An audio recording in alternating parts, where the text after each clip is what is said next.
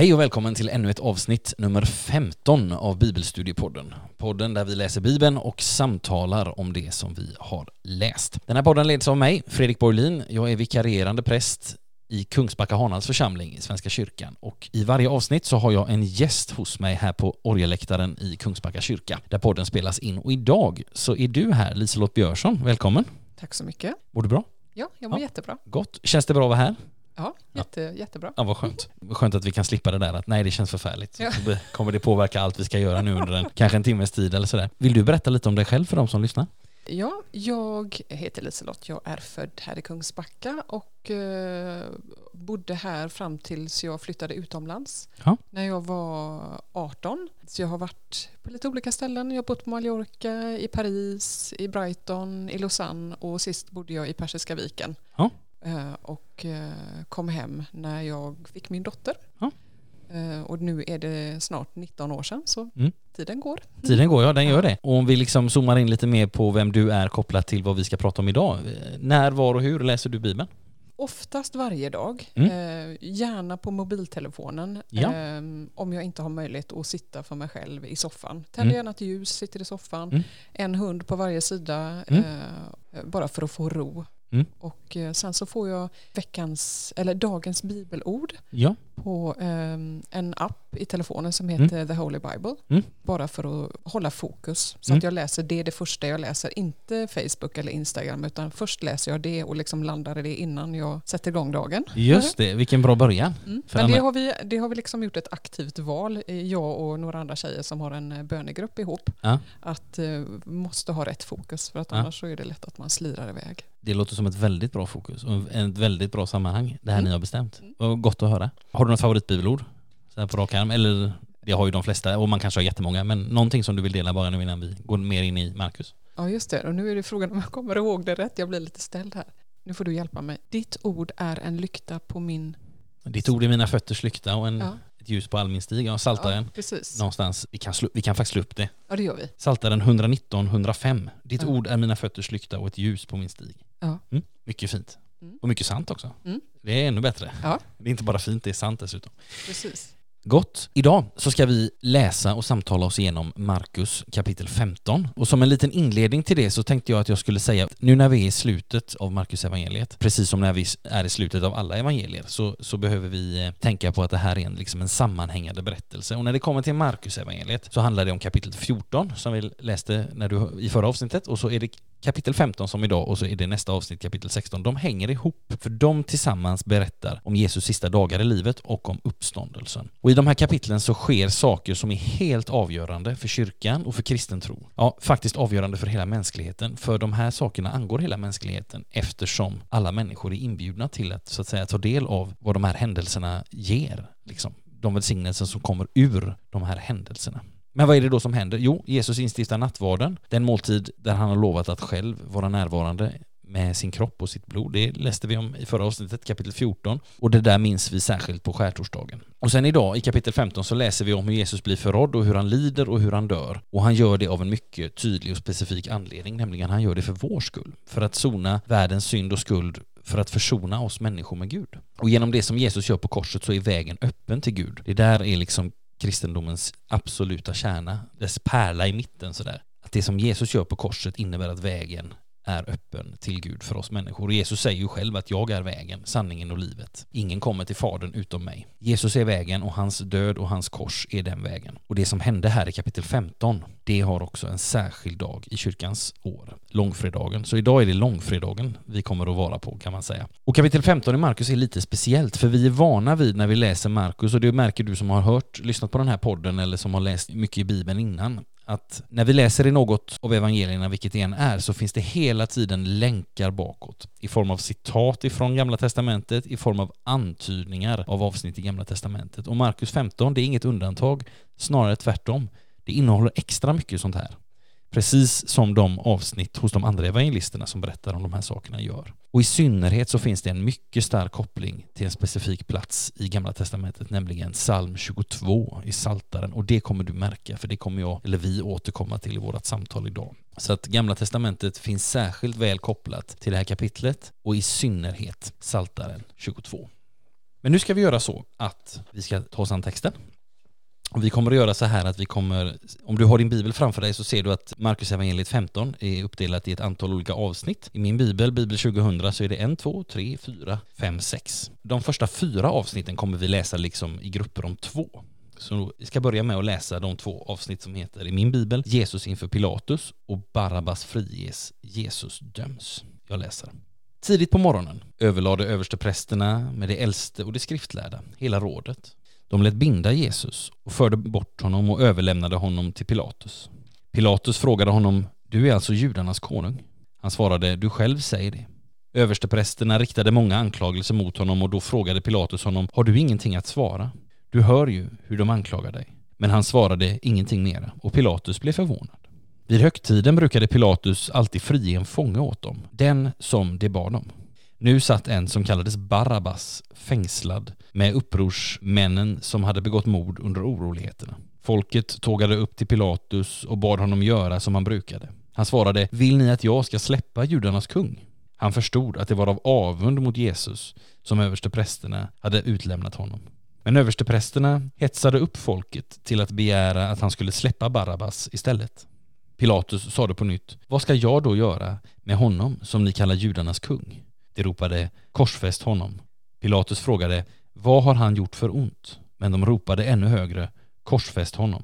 Pilatus, som ville göra vad folket begärde, frigav Barabbas.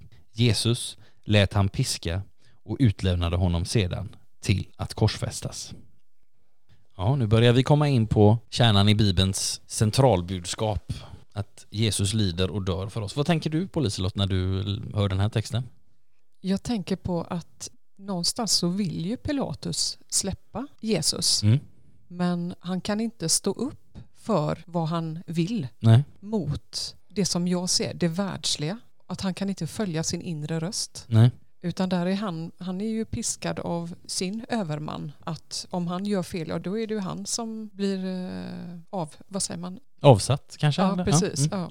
Så han, han befinner sig i en jättesvår situation. Där han vet att han tar fel beslut, han vet att han gör fel. Mm. Men han måste ändå göra det. Så jag, jag kan ju känna medlidande med honom faktiskt. Att Mm. han å ena sidan gör Mm. fel. Men å andra sidan så är ju det här del av planen. Det står ju skrivet i ordet redan Mm. att det här, det är, ju, det är ju så här det ska bli. Mm. Han känner nog en slags våndan men ändå så är det liksom del av planen. Jag tänker att det är väldigt, väldigt, alltså när vi föreställer oss miljön här i Jerusalem så, så måste vi tänka på hur otroligt oroligt det var i det här sammanhanget. Mm. Alltså spänningen går att ta på i Jerusalem. Det är ju som vi har hört tidigare, det är påskhögtid. Det är judarnas största högtid under året. Jerusalem som i, med dagens mått mätt inte är någon jättestor stad på den här tiden, men dubblas eller tredubblas i antal personer som är där för att fira högtiden. Det antalet tillresta är väldigt, väldigt stor. Det blir ofta oroligt vid de här högtiderna eftersom det blir liksom tydligare för människor att just det, vi är inte ett fritt land. Vi är ockuperade av romarna. Så att oroligheter har en tendens att liksom blossa upp under högtiderna och inte minst under påskfirandet. Det innebär att det är fler romerska soldater i Jerusalem än vanligt och det innebär också att Pontius Pilatus, som vi ska få höra lite mer om en stund, han, han bor faktiskt inte i Jerusalem utan han bor i en stad vid kusten som heter Caesarea Maritima. Men han är liksom där i egen hög person för att liksom markera Roms närvaro. Och han har ju ett ansvar, han har blivit utnämnd av kejsaren så att han har ju ett ansvar att hålla ordning. Och gör han inte det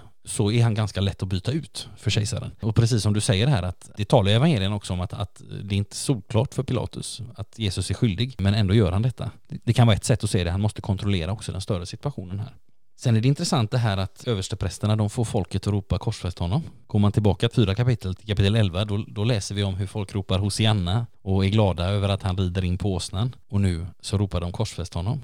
Det är ganska hemskt egentligen hur, hur snabbt vi människor ändrar oss. För jag Mm. tänker att det här handlar ju inte bara om människor på den tiden utan det handlar ju, vi kan ju också läsa den här texten prövande mot oss själva. Om vi står för vad, för vad vi tycker och tidigare har sagt liksom. Sen ska man veta också att det finns en, en nivå till här i den här texten, nämligen att de förväntningar på Messias som fanns i Israel på den här tiden, de såg lite olika ut hos olika människor och det var inte ovanligt att man tänkte att när Messias kommer så kommer han att liksom återupprätta Israel som ett rike, alltså när riket var som störst under kung Davids tid eller sådär. Och nu märker man att Jesus från Nasaret, han är ju ingen, han är inte den typen. Han är ju ingen världslig kung på det sättet som har en militär eller som liksom leder ett gäng upprorspersoner och ska liksom kasta ut romarna, utan han är ju en helt annan typ och därför är nog många besvikna. De förstår inte att eh, liksom, han är Messias, men han är inte precis Messias på det sättet som de tror. Jesus säger själv i Johannes 18, mitt rike tillhör inte denna världen.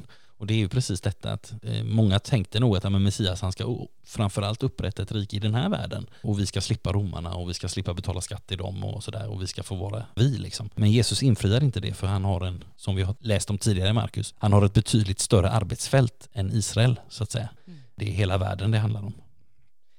En annan sak som vi förstår av den här det är hur stor makt översteprästerna hade. Ibland har jag, när jag läst den här texten, så har jag funderat så här, hur kan några överstepräster liksom hetsa, för det kan ju inte ha varit jättemånga, hur kan de ha lyckats hetsa upp en hel folkmassa? Mm. Men de var ju inte några, vad ska vi säga, personer vilka som helst, utan de var ju, de var ju kända och liksom respekterade människor som man lyssnade på och följde liksom, så att de var tongivande personer skulle man kunna säga. Så det hjälper oss att förstå hur de här översteprästerna, som var så övertygade om att Jesus var någon helt annan än vem han var, hur de kunde liksom vigla upp en hel folkmassa liksom.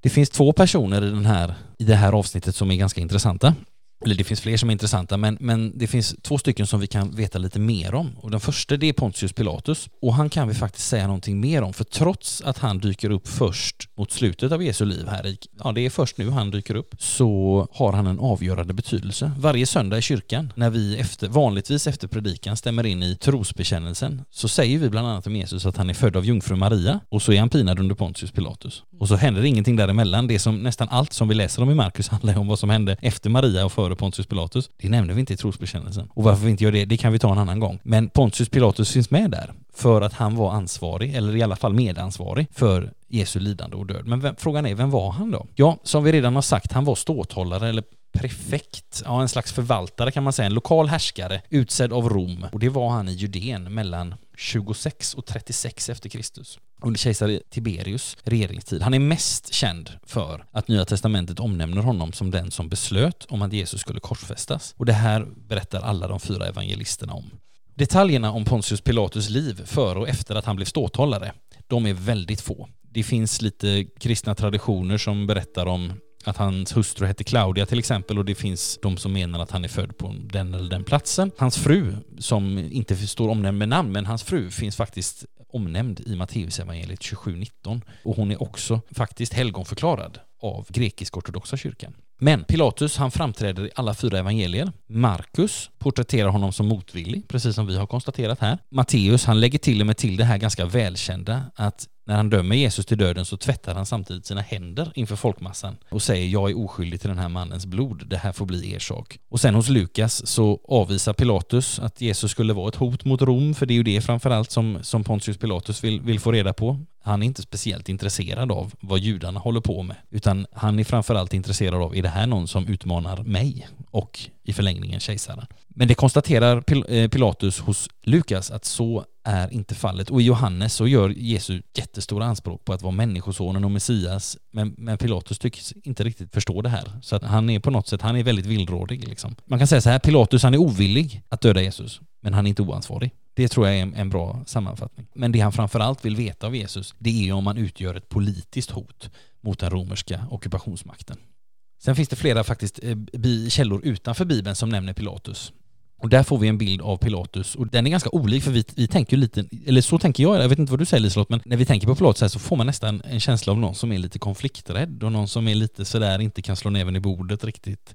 Men liten, ja, men förstå, eller den bilden får jag i alla fall, jag vet inte vad du säger. Jag känner att han verkar som att han är liksom utplacerad någonstans. Mm. Och jag vet ju inte om han ville vara där Nej. från första början Nej. eller överhuvudtaget. Och så, precis som du säger att han mm. har ett ansvar mm. som han måste axla. Men som man kanske egentligen inte har någon större lust att axla. Men någon Nej. måste göra det och det är han som är där och det är ingen mm. över honom utan han, han svarar ju till Rom. Så att mm, mm. han, han måste göra det även om han inte vill. Ja precis. Han måste styra upp det här, den här ganska oroliga provinsen av romarriket. Och det innebär nog kanske nu har varken du eller jag varit eh, romerska ståthållare så att vi kan ju inte riktigt föreställa oss hur det är. Men man får tänka att ibland handlar det nog också om att så att säga zigzacka sig fram. Mm. Och sådär. Mm. Men det som är intressant är att i de utombibliska källorna som, som nämner Pilatus så, så berättas det att han är otroligt våldsam och illa omtyckt. Efter en massaker som han begår ett antal år efter Jesu död då tröttnar liksom till och med Rom på hur hänsynslös och våldsam han är. Och därför så fråntas han sitt jobb och så skickas han i landsflykt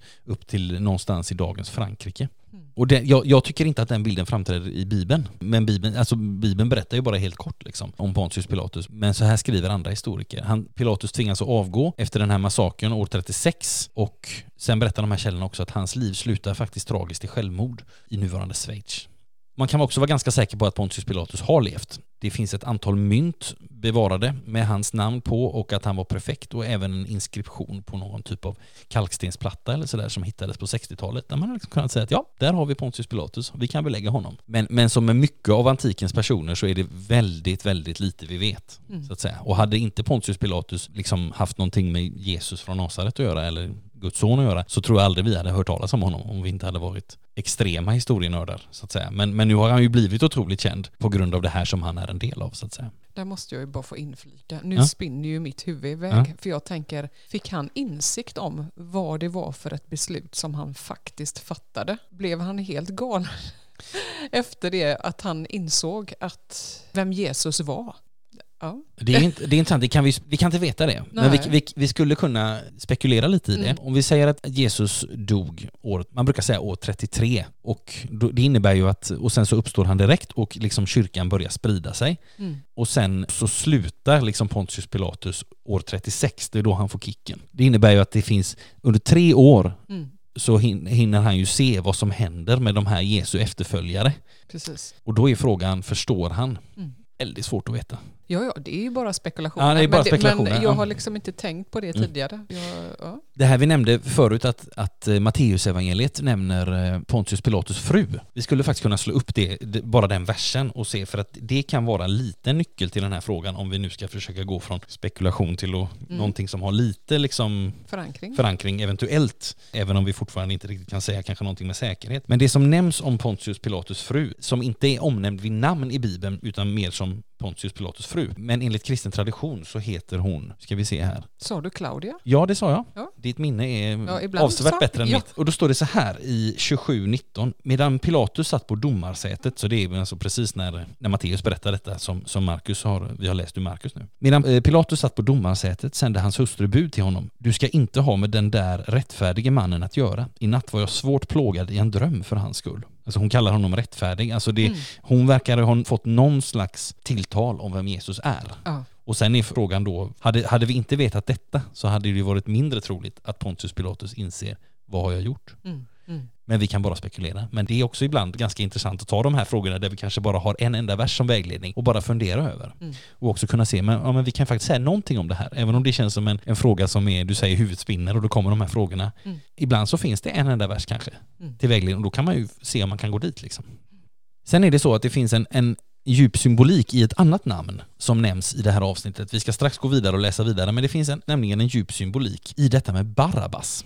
Att Jesus tar straffet och att Barabbas går fri. För Barabbas, det är nämligen hebreiska och betyder faderns son.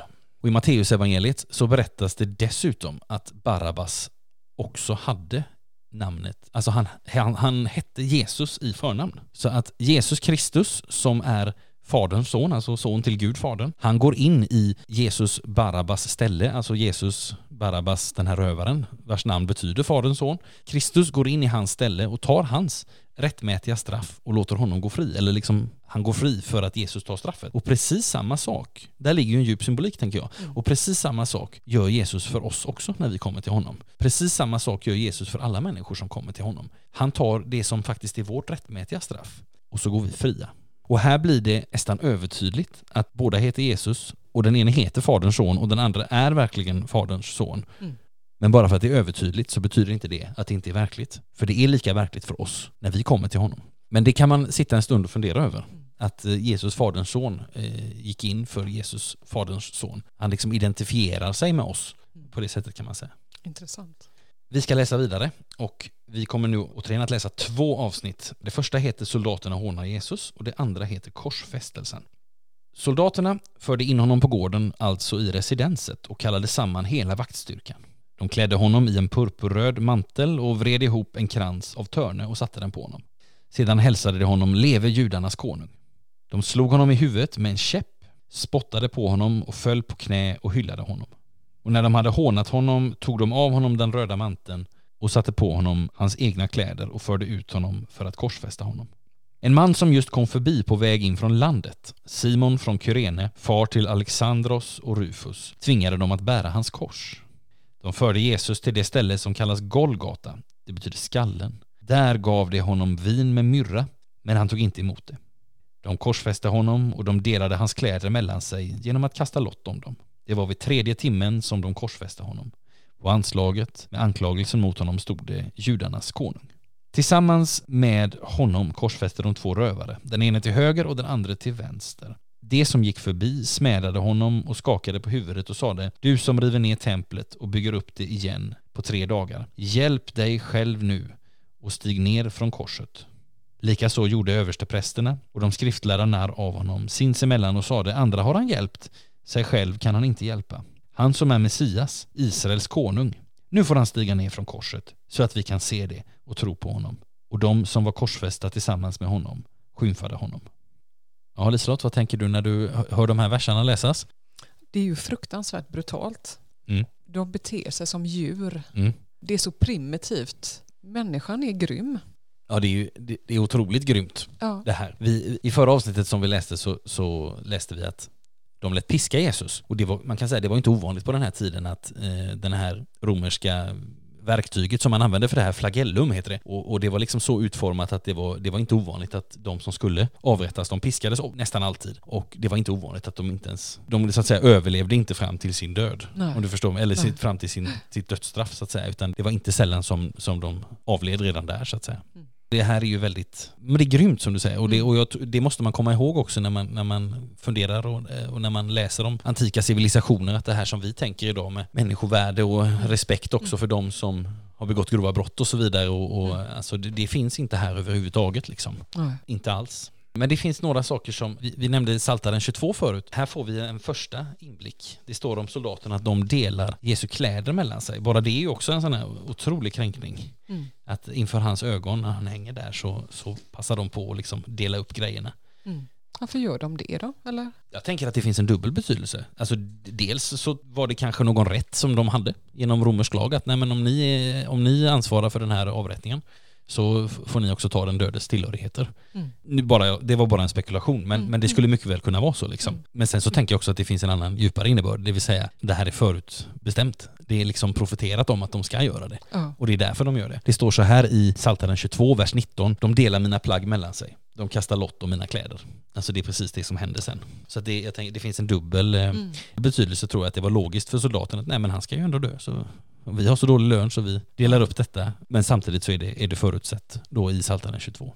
Sen finns det några andra sådana här saker som kan vara bra att känna till. Kyrene, det ligger i dagens Nordafrika, i dagens Libyen. Och jag tycker det är lite intressant för Markus, han är så otroligt kortfattad med detaljer.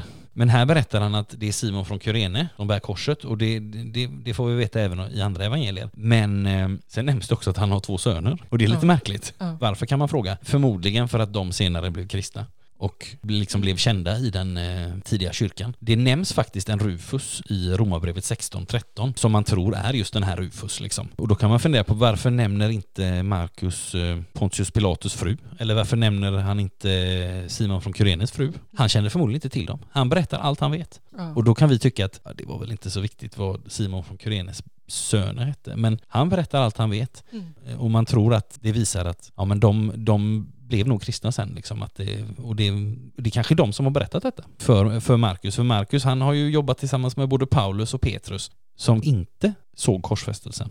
Lärjungarna är väldigt försvunna här. Men däremot så kan, så kan mycket väl, ja Simon har ju definitivt varit med för han bar ju korset och han har berättat det för sina söner. Precis. Och de har berättat det för Markus. Vi vet inte, men det är inte otänkbart. Alltså kyrkan är så liten vid den här tiden så att eh, det kan mycket väl ha varit så att, att det var så det gick till.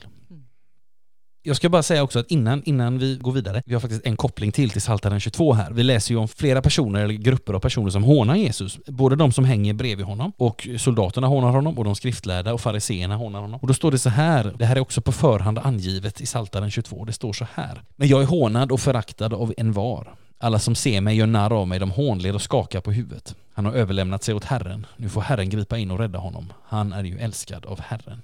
Så här får vi ytterligare en sak och vi kommer se om en liten stund att det finns ytterligare en koppling. Men nu ska vi gå vidare och så ska vi läsa om Jesu död från vers 33. Vid sjätte timmen föll ett mörker över hela jorden och varade till nionde timmen. Och vid nionde timmen ropade Jesus med hög röst Eloa, Eloa, lema sabachthani. Det betyder Min Gud, min Gud, varför har du övergivit mig? Några som stod intill hörde det och sade Han ropar på Elia.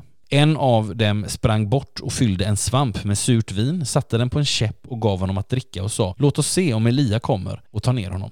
Med ett högt rop slutade Jesus att andas. Och då brast förhänget i templet i två delar, uppifrån och ända ner. När officeren som stod vänd mot honom såg honom ge upp andan på det sättet sade han Den mannen måste ha varit Guds son.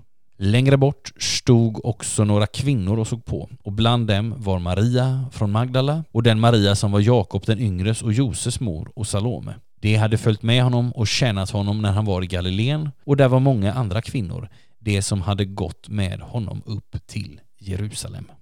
Vad tänker du på Liselott när du hör de här verserna? Alltså jag ser ju bilden framför mig. Ja. Ja, nej, det är stort, det är mäktigt. Mm. Alltså det är sorgligt men det är ändå enligt plan. Ja. Mm. Här ser vi igen en koppling till Psaltaren 22. Det som Jesus säger, min Gud, min Gud, varför har du övergivit mig? Det är också från, från Psaltaren 22, från andra versen som är precis det här. Min Gud, min Gud, varför har du övergivit mig?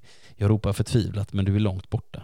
Jag tycker det är något starkt i detta att mm. Jesus har delat liksom våra mänskliga villkor och våra mänskliga erfarenheter, också erfarenheten av att Gud är frånvarande.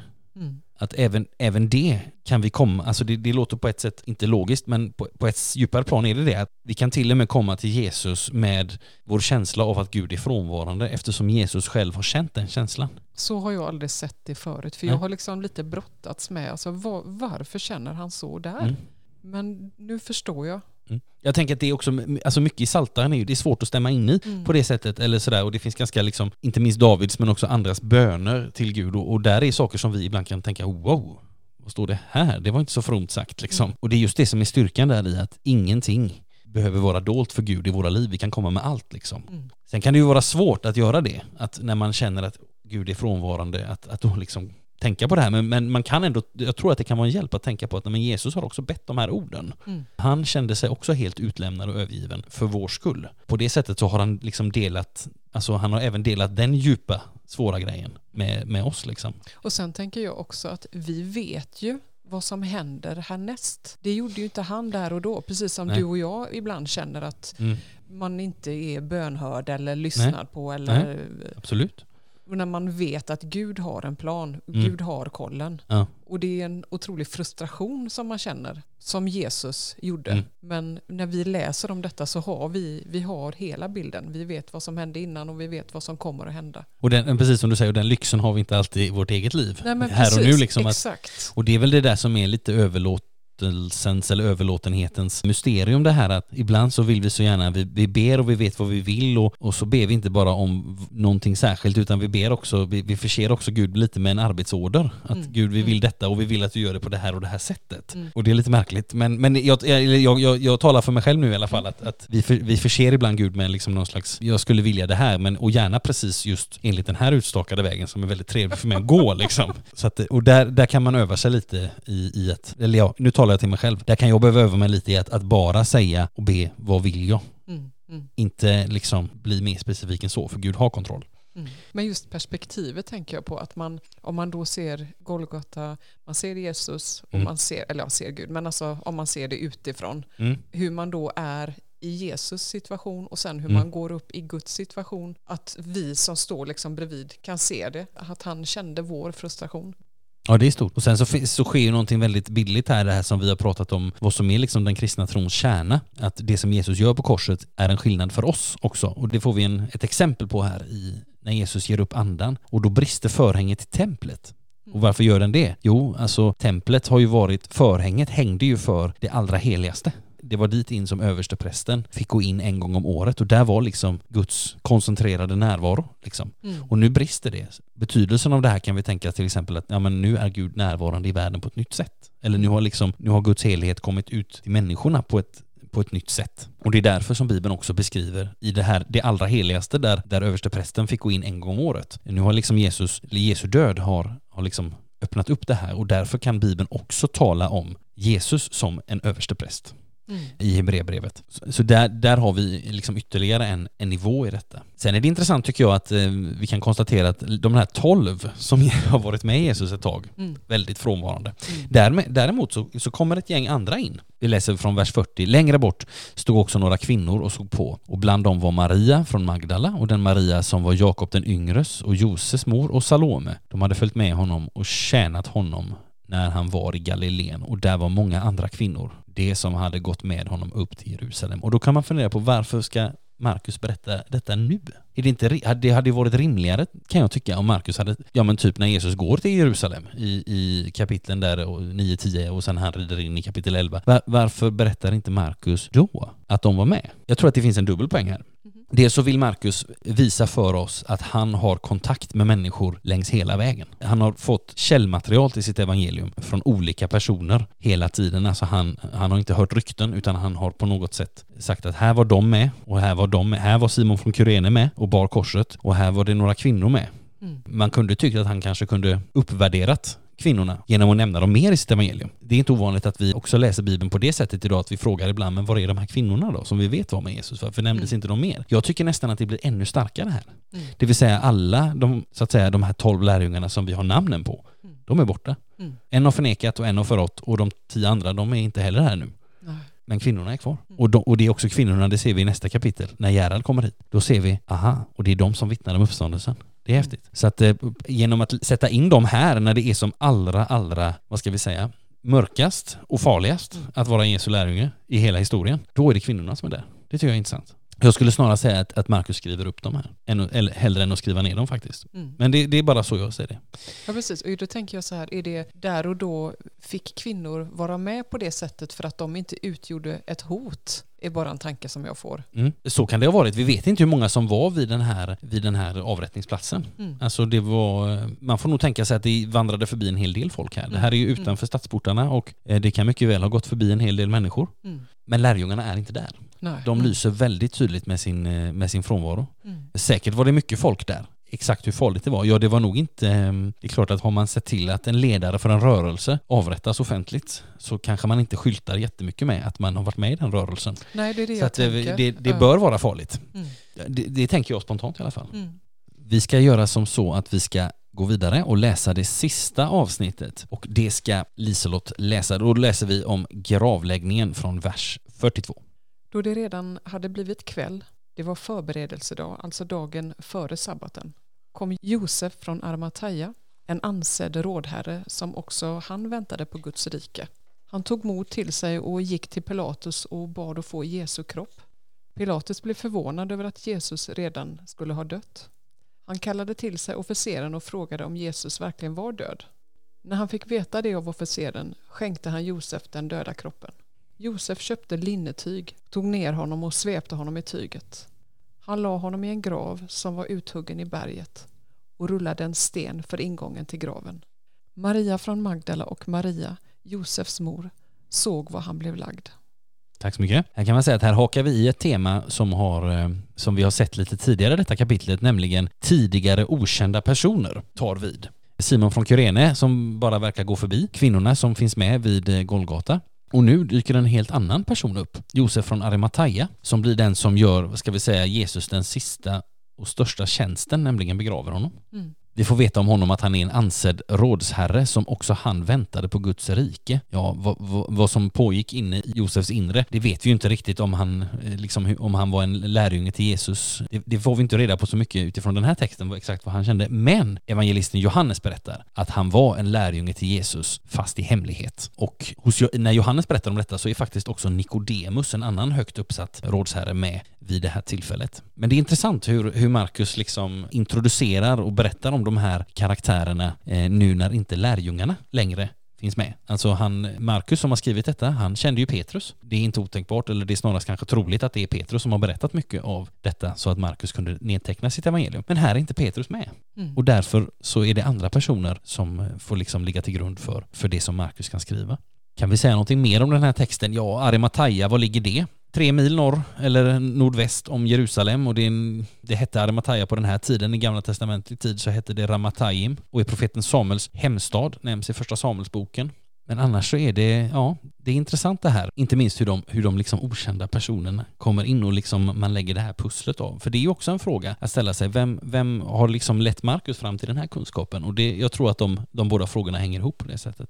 Vi är så vana att höra dem här. Varje långfredag så hör vi dem. Långfredag som är den enda dagen i kyrkans år då man kan fira, ja man kan ju såklart fira två gudstjänster alla dagar i veckan, liksom på det sättet. Men, men långfredagen den har ju faktiskt två uppsättningar av texter. En för gudstjänsten på morgonen och en för gudstjänsten på kvällen. Och då läser man, på kvällen så läser man om Jesu gravläggning och om vad som hände då. Men det slutar här i kapitel 15 att de här några personer som fanns i närheten, de såg var han blev lagd och det är fredag eftermiddag kväll. Och det är lite intressant det här också i texten att eh, jag tror att det är tydligare hos någon annan av evangelisterna, men det går ganska fort här. Mm. Alltså Jesus han dör och sen så ska han snabbt begravas. Det är ju ett allmänt gravbruk i många delar av världen att en människa som inte längre lever ska snabbt begravas. Och här är det också dagen före sabbaten, det vill säga mm. nu måste vi bli klara innan sabbaten inträder. Så därför så, så går det fort. Och sen så blir det lördag, det som vi kallar för påskafton och då händer absolut ingenting. Och sen så är det söndag och då kommer kvinnorna tillbaka till graven och så hittar de någonting. Men det är nästa avsnitt. Ja. Så vi ska inte gå händelserna i förväg. Nej. Även om det känns eh, dumt att liksom eh, tala om döden utan att tala om uppståndelsen. Nu har vi nämnt det. Men vad som händer då, det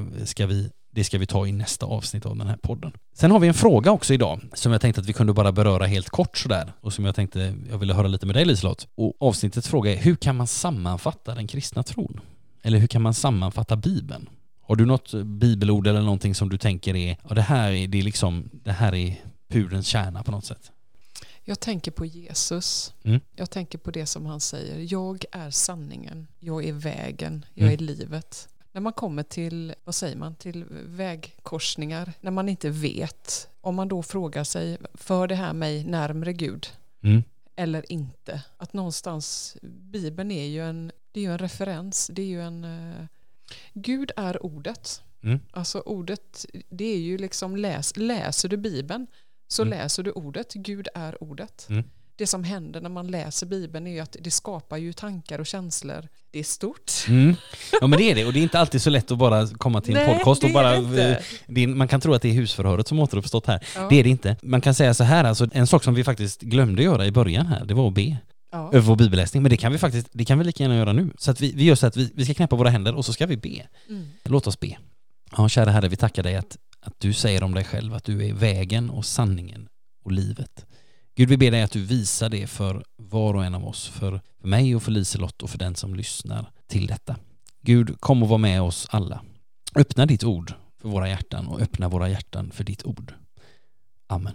Amen med bön och bibelläsning är det ju lite som en träning att den bästa är den som blir av. Mm. Så att det är bättre sent än aldrig att be, tänker jag. Som ett litet slutord, vi har, rör, vi har kommit några gånger idag i avsnittet till, till Saltaren 22 och jag tänkte att jag skulle läsa som ett litet slutord här tre verser till. För den här Saltasalmen den, den svänger väldigt. Det är mycket kring det här som vi har varit inne på tidigare med övergivenhet och att den personen som ber är liksom utlämnad och hånad och så vidare. Men sen så liksom mot slutet av salmen så står det så här, för det liksom finns också en väldig visshet om och en väldig liksom förtröstan i Gud, så står det så här, men jag lever för honom och mina barn ska tjäna honom.